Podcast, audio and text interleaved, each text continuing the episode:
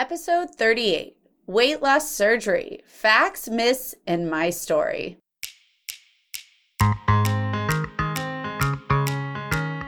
Welcome to the School of Weight Loss podcast, where we relearn how to lose weight so you can reach your goal weight with less wasted effort, money, and time. This is the podcast that uses evidence-based tips and tools to simplify weight loss for the busy moms who've tried it all. If you're tired of endless dieting, a tired mom, and ready to learn what works, this is the podcast for you. I'm your host, obesity medicine certified physician, life and weight loss certified coach, Dr. Emily VinZant. Let's get this lesson started. Hello there, mamas. Woo, we're talking weight loss surgery.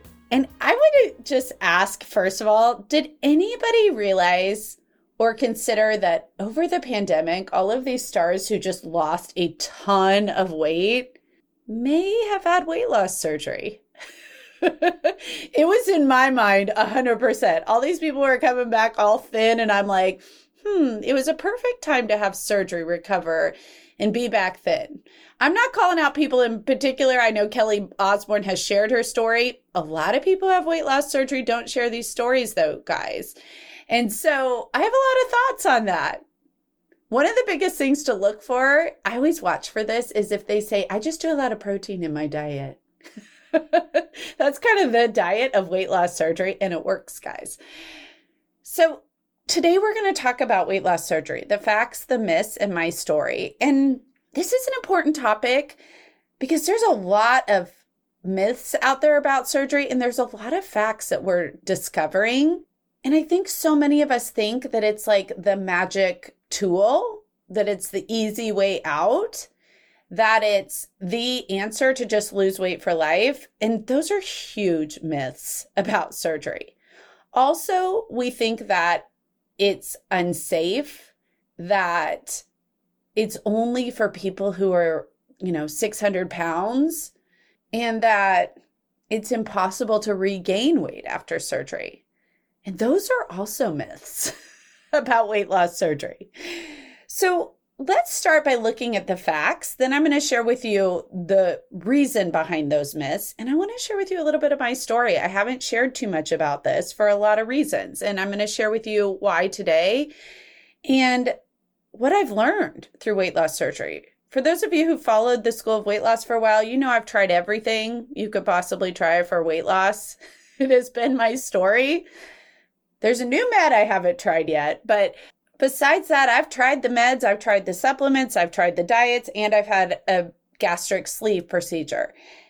And so if you want some experience, I've got it. If you want some expertise and knowledge, I've researched it, I've done it. And weight loss surgery has been part of my story. So I want to be very fair in the presentation of this. As with all tools, weight loss surgery is a tool for weight loss. It's a good tool in many ways, right? Here's the facts about it. It's growing rapidly. I'm going to cite the stats from the AAFP, the American Association of Family Physicians, article published last month on metabolic surgeries, because I just like the clean way that they presented this. You'll find stats presented in lots of different ways around weight loss surgery and in weight loss in general, but I want to keep it the cleanest that I can for you guys. So here's a few stats about it. It has grown from 2014 to 2019, 32% increase in the number of weight loss surgeries done in the United States. The mortality risk is 0.2 to 0.3% at this point. That means it's similar to like appendix surgery. And if you're doing it at a good center for excellence, then it's a really safe procedure. Part of that has been the evolution of the procedures that are done. It used to be really unsafe. Back in the 80s, people died from this on a regular basis. They were that desperate. They were willing to take a chance. These surgeries now are pretty dang safe, guys. The average weight loss is 30 to 50 kilos, which is 66 to 110 pounds. And I think the easiest way to think of that is 20 to 30% in total body weight reduction, right? Some studies will show you like the excessive body weight. The simplest way is total body weight reduction, which is 20 to 30%. It is likely the most effective tool we have out there. Although, spoiler alert, my October group of mamas just finished at an average of 21% weight loss. So it's possible to get these numbers without surgery. I just have to throw that in because I'm so proud of them. But surgery is generally considered probably our most effective tool historically for weight loss.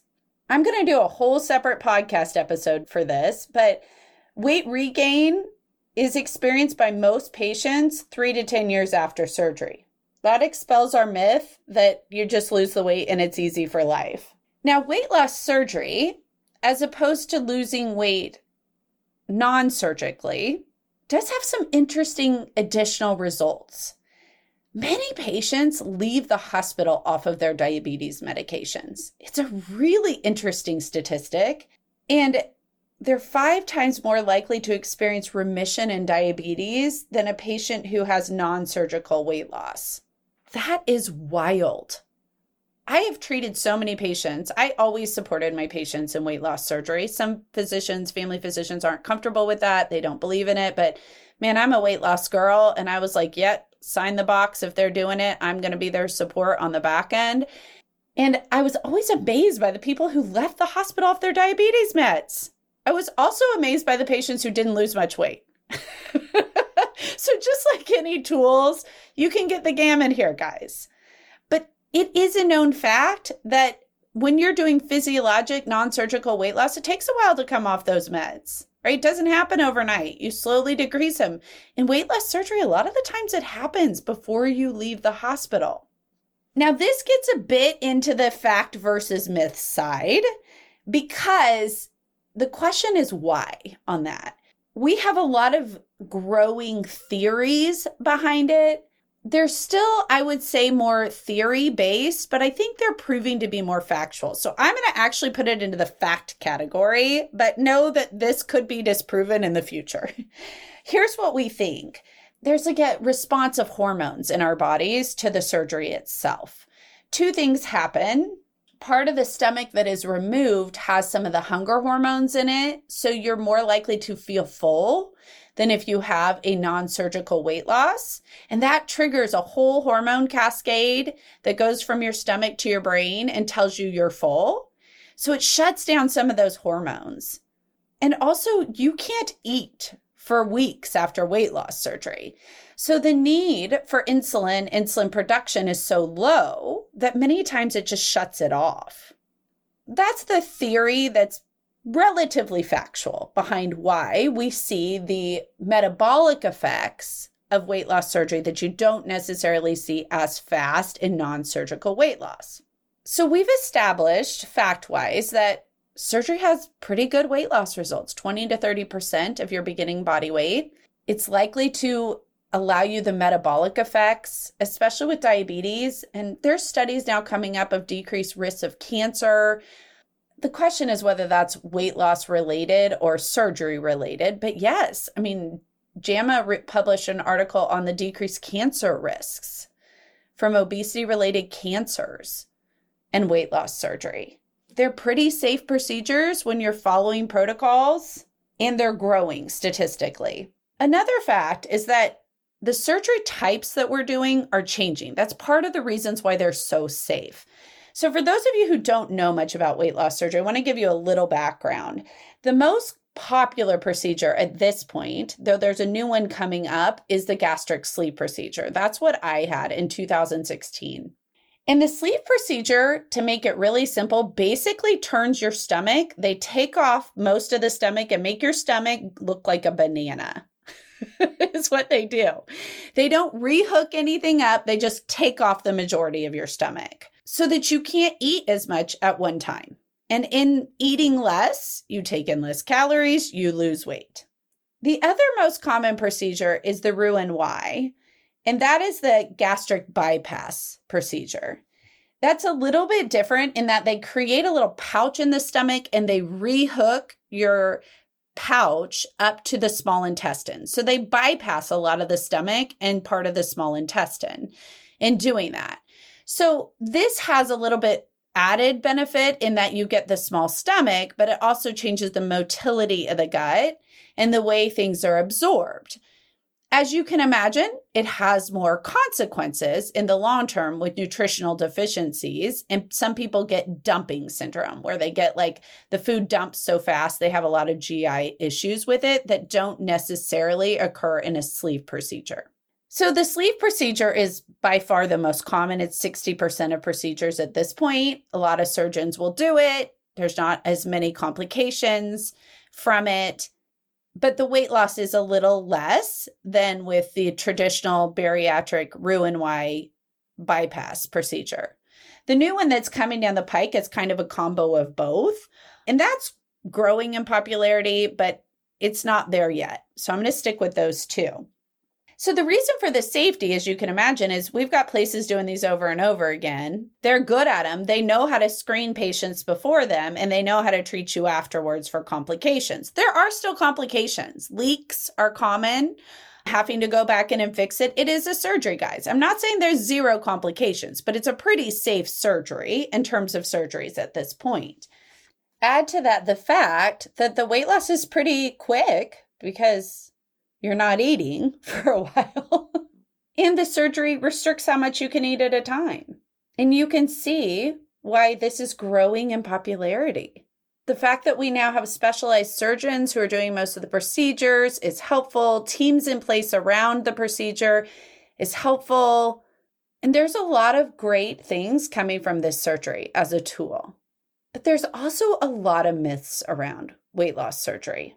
Having experienced it personally, I can share some personal myths, but I want to start with the most common things I hear from patients about it. And I think the general consensus out here that it is the magic long-term tool, that it's kind of the easy way out for weight loss, that you have it and you just go about your regular life, but you're just thin, and that you have to weigh like 600 pounds to have weight loss surgery. I think we can all tell from my story that that's a myth. So let's start there. To have weight loss surgery, guys, it's related to your BMI, your body mass index. And I've shared with you guys earlier on the podcast, to be considered overweight at 5'4", which is me, is over 145 pounds.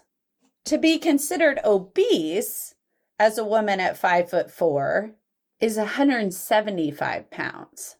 So these numbers are actually lower than you may think. In order to be eligible for metabolic surgery or weight loss surgery, the BMI should be 40 or higher or 35 with an obesity-related medical condition like diabetes, high blood pressure, high cholesterol, all of those things. So to compute that for you, if you're a woman who's 5'4", if you have a weight of 205 pounds, then you're a BMI of 35. If you had that with diabetes, high blood pressure, high cholesterol, risk factors, then you would qualify for weight loss surgery. You don't have to be 600 pounds to have weight loss surgery. Now, that being said, how many of us are trying to break through 200 pounds and are like, should I be having surgery? Right? I will tell you that personally, from my story, I qualified by BMI, but I did not have diabetes. I was right about there. So that's part of my story, how it changed. My BMI alone, I was not at a BMI of 40 to qualify for surgery, but I was over 35 without the obesity-related disease when I went into surgery. And many people follow in these lines, right? It's why a lot of people go to Mexico or people pay cash for these surgeries. They've tried all the diets and they just don't know how to make it work, right? So I want you to realize that the face of metabolic surgery is going to be changing. Thinking of the myth that it's people who are all 600 pounds and have no other option being the face of the surgery is probably not the realistic future of what this face will look like. It will probably be the women like me, and 80% of people who have this surgery are women. So let's dispel that myth to begin with. The second one is that this is the magic tool that's easy, you lose the weight for life, and it's the easy way out. So let me share with you some stats about weight loss surgery. And I'm actually going to look mostly at the gastric sleeve because of the fact that most people are getting that. Here's what we know. There are great metabolic effects, and there are also not great effects from the surgery. We see an increased risk of reflux, gastric reflux, and surgery itself, specifically the sleeve, causes what we call de novo reflux, meaning because your stomach now looks like a banana, food comes up easier, right? If you eat too much, food's going to come back up. It doesn't come up necessarily as food. It comes up as what you call foamies. It's like you foam at the mouth a little bit when you eat too much. It's a very unpleasant sensation. Trust me. It's not a lot of fun to experience, but the more concerning is the liquid from the stomach that comes up. So there is an increased risk of that with the surgery. It can lead potentially to Barrett's esophagus and esophageal cancer in the long term. This is a concern that we see from the popularity of the sleeve coming down the pike. We also see increased rates of loss of skeletal muscle mass. So the skeletal muscle that supports your frame, you get a little loss of that, even as compared to non-surgical options for weight loss. So you get a little muscle wasting because you lose weight so fast and you just can't eat. Think of it as like kind of putting your body by choice into starvation mode for weeks, right? We get a little increased skeletal muscle wasting and loss. There's obviously the risk of complications, bleeding, leaks, those sorts of things right after the surgery more commonly, but it can happen in the long term. There's intolerance to cold, hair loss, tiredness. Now, this happens some with any type of weight loss, but because this weight loss is so rapid, it happens more extreme in patients who undergo surgery. And I will answer for the fact that I still am cold all the time. You also have to do vitamin supplementation, right? Because the truth with this diet becomes protein first, vitamins for the rest. And many people don't tolerate leafy greens or high fiber very well after the surgery. As you can imagine, your stomach is so small that those big fibrous foods that would fill up the stomach actually can cause the opposite effect when people have had surgery. So you can imagine that some vitamin deficiencies are more common after surgery. So you would plan to take vitamins for the rest of your life.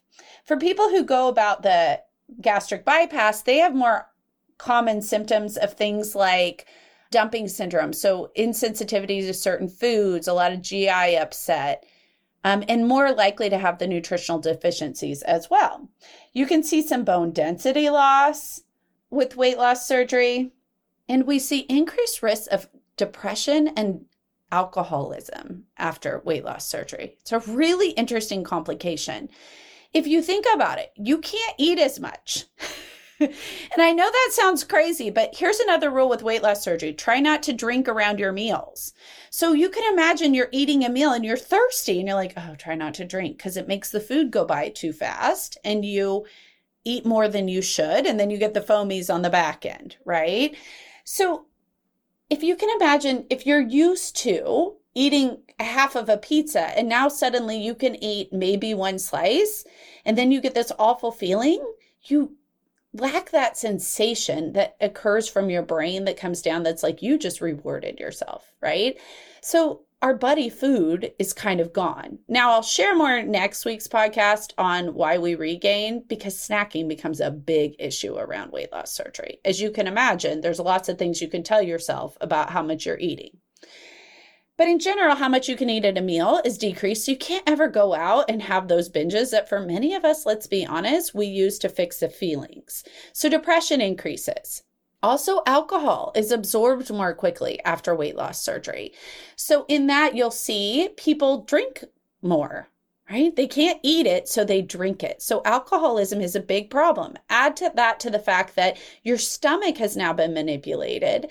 So by that, you have an increased risk of ulcers in your stomach, right? Think about that. Now you have this huge suture line down your stomach that can ulcerate. So for people who have things like arthritis, you aren't really supposed to take anti-inflammatories after weight loss surgery. The ibuprofen, some doctors will let you, some will not, but it's really debatable and generally considered to be a faux pas after weight loss surgery to take anti-inflammatories. So that myth that like, this is just the easy way out in your life, you lose the weight really easily and your life is not affected is not true. I'm going to share a little bit more in my story in a few minutes, but know that there's some big changes that occur after this, and you have to be willing to address those for life. You're not going back and getting your stomach back. I know that sounds crazy, but it can be a little scary afterwards. You're like, I'll never be able to eat like that. I have to, this is my new norm, and I can't go back and change it. I've got to do all these things to protect myself.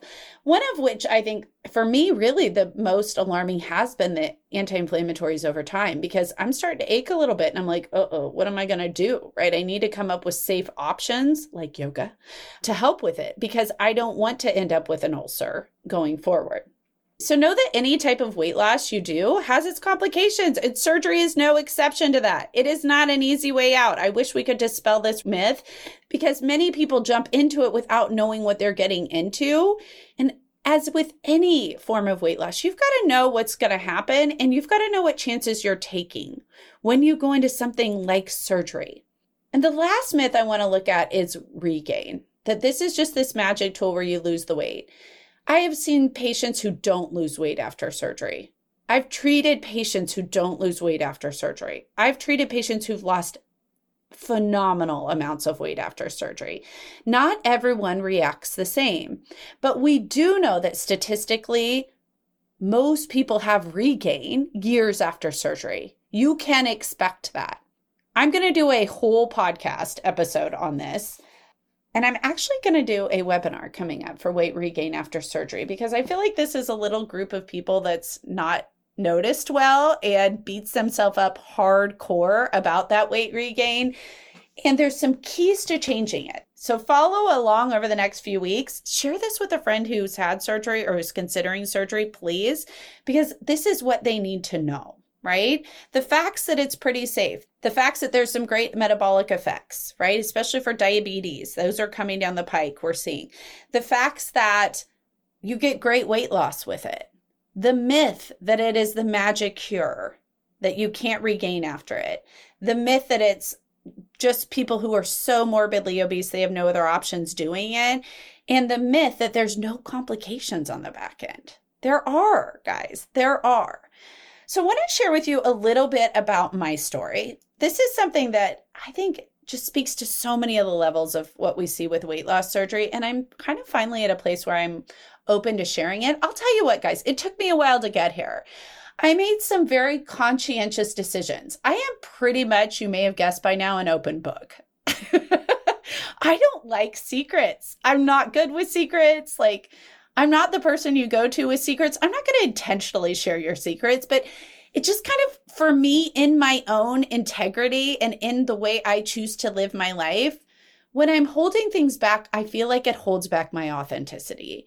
And this was an area that I chose not to share with other people. And there were a few key reasons for this. If you've listened to Creating the Lighter You podcast episode of me, you know a little bit about my story. Go back and listen to it all, because it's a great story of how I got here.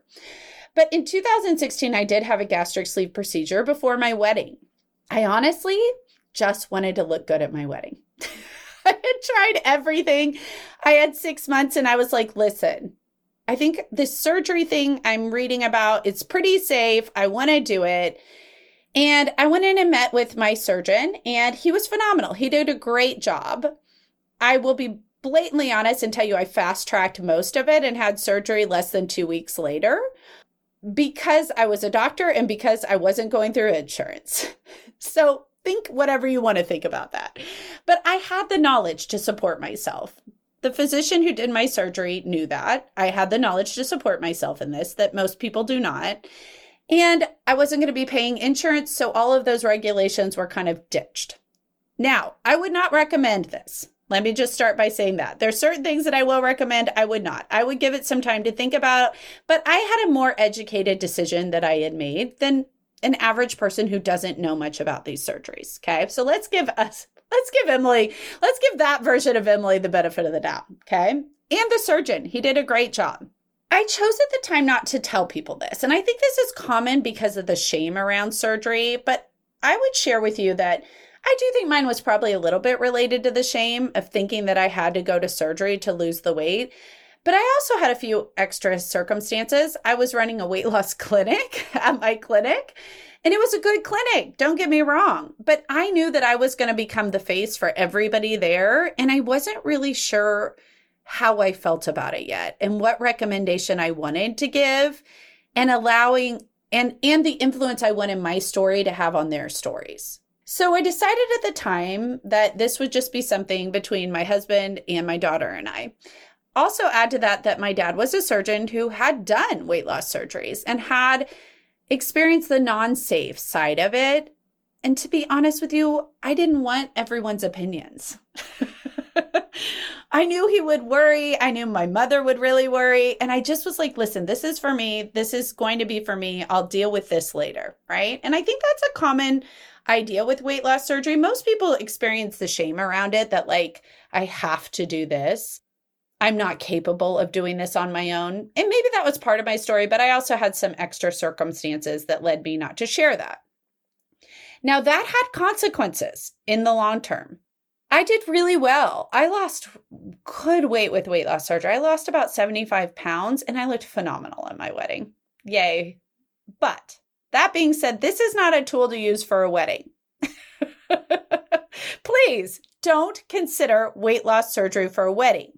This is a tool, as I shared earlier, that affects the rest of your life. We're so quick to buy into any tool being quick and easy and short term for weight loss. And I think I bought into a little bit of that because I want you to fast forward.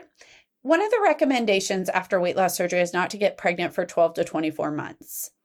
And I was cognizant of that. It was, I think, 18 months before I got pregnant with my daughter. I will share that I was on the cusp of diabetes before surgery. And since then, my blood sugars have been totally normal range, except for when I was pregnant with my daughter. And I had a lot of complications during that pregnancy, some of which were from my lifestyle choices prior to surgery, and some of which were from surgery. So a couple things happened. I developed gestational diabetes. I had to give myself insulin injections, all the good stuff. It was not a fun experience, right? But as you can imagine, I was also dealing with the complications of not eating very much. I remember at one point thinking I could eat 3 chicken nuggets before I would get sick. Because think of this, pregnancy increases the risk of reflux, which I had already increased the risk of. So I had horrible reflux. I was trying to control my blood sugars. I also ended up on a heart monitor because I think it was more sugar related than anything. I was controlling it so tightly that if my sugars ran low, my heart would race. Another thing that I didn't share in the complications earlier in the myth that this is just the easy way out is that you have pretty extreme reactions to sugar and certain foods afterwards. Like my heart would race in the point that I almost thought I was having a heart attack at times. It was like, it wouldn't stop and I would sweat. It felt like hot flashes with a racing heart just from eating like a bite of sugar. So I was experiencing some of that, trying to control my blood sugars. Heart would get racy. I would almost pass out. And I ended up on a heart monitor. That all ended up fine. Thank the Lord. But this was my pregnancy experience. Some repercussions of my weight, the gestational diabetes, others repercussions of the surgery, probably the heart effects, and not eating enough. So by the end of my pregnancy, I was eating so little. I mean, it was, as I look back on it, probably a little questionable. But here's the thing, guys. I hadn't shared this with anybody. And I'm going to be honest with you. She may even be listening. I didn't even tell my OB. And I don't know that she could have changed anything. Honestly, that was my answer to it. It wouldn't change anything. I had the knowledge to manage this as good as anybody else was going to manage it, right? But I had a lot of complications in the pregnancy from it. And so when I went into delivery, Eliza did great. She had some low blood sugars, which is very common with gestational diabetes. But other than that, she was great, except a few things happened. I was so incredibly dehydrated. They were giving me so much fluid. And I think that and my body's whole reaction to this refeeding syndrome is what led me to be back in the hospital a week later with preeclampsia. My blood pressure went really high and I had to be on blood pressure medications. And I was in the hospital. It was not a fun experience. And the real breaking point happened for me when my daughter's newborn screen came back with a protein uptake deficiency. I actually could handle all the other stuff, but when my daughter's newborn screen came back abnormal, I had a real moment. I was like, what have I done? What have I done? Literally, I got a call from my primary care doctor. She was fabulous. She's like, let me call and check what we do next because it's pretty rare to see that. And she talked to the other experts and they said, do this backup test on it. Has she had any dietary issues? Is she a vegetarian? Is she restricting her diet? And I thought, oh my goodness, this is what I've created. This was 18 months after my sleeve. Now, these are pregnancy-specific complications, but they're real complications. It was why I literally decided, plus my husband was already like, no more children. I'm like, I can't do this again with a pregnancy. So for those of you who are considering getting pregnant, and for those of you who struggle with infertility and think that the sleeve might be the best answer for you to be able to get pregnant, they're serious when they mean wait a while till you get pregnant. You could have serious complications. I had about every one of them. Thank God I ended up with a healthy baby and it all ended well. But there were a lot of complications there. So fast forward to the fact that my daughter turned into a budding sugar addict by the time she was barely walking. And that's how I got started down this whole entire path, guys. I was like, listen, okay, I know protein's the answer, but honestly, even in the weight loss surgery, my diet wasn't great. I was still wanting to eat the foods. I really hadn't ever considered, they say no soda, no carbonated drinks after surgery. I was like, what is that about? What American doesn't drink soda? And I'll be honest with you, I think during pregnancy, I was actively trying to stretch my stomach because I was so afraid of how little I was eating and I knew it. So these repercussions are real for your life. I had one of the more extreme versions of it, but I didn't have surgery complications. Luckily, I had a great surgeon. So I fast forwarded to like, okay, now it's time to maybe get serious about what I've really created here. And that's when I started to do weight loss diet trials.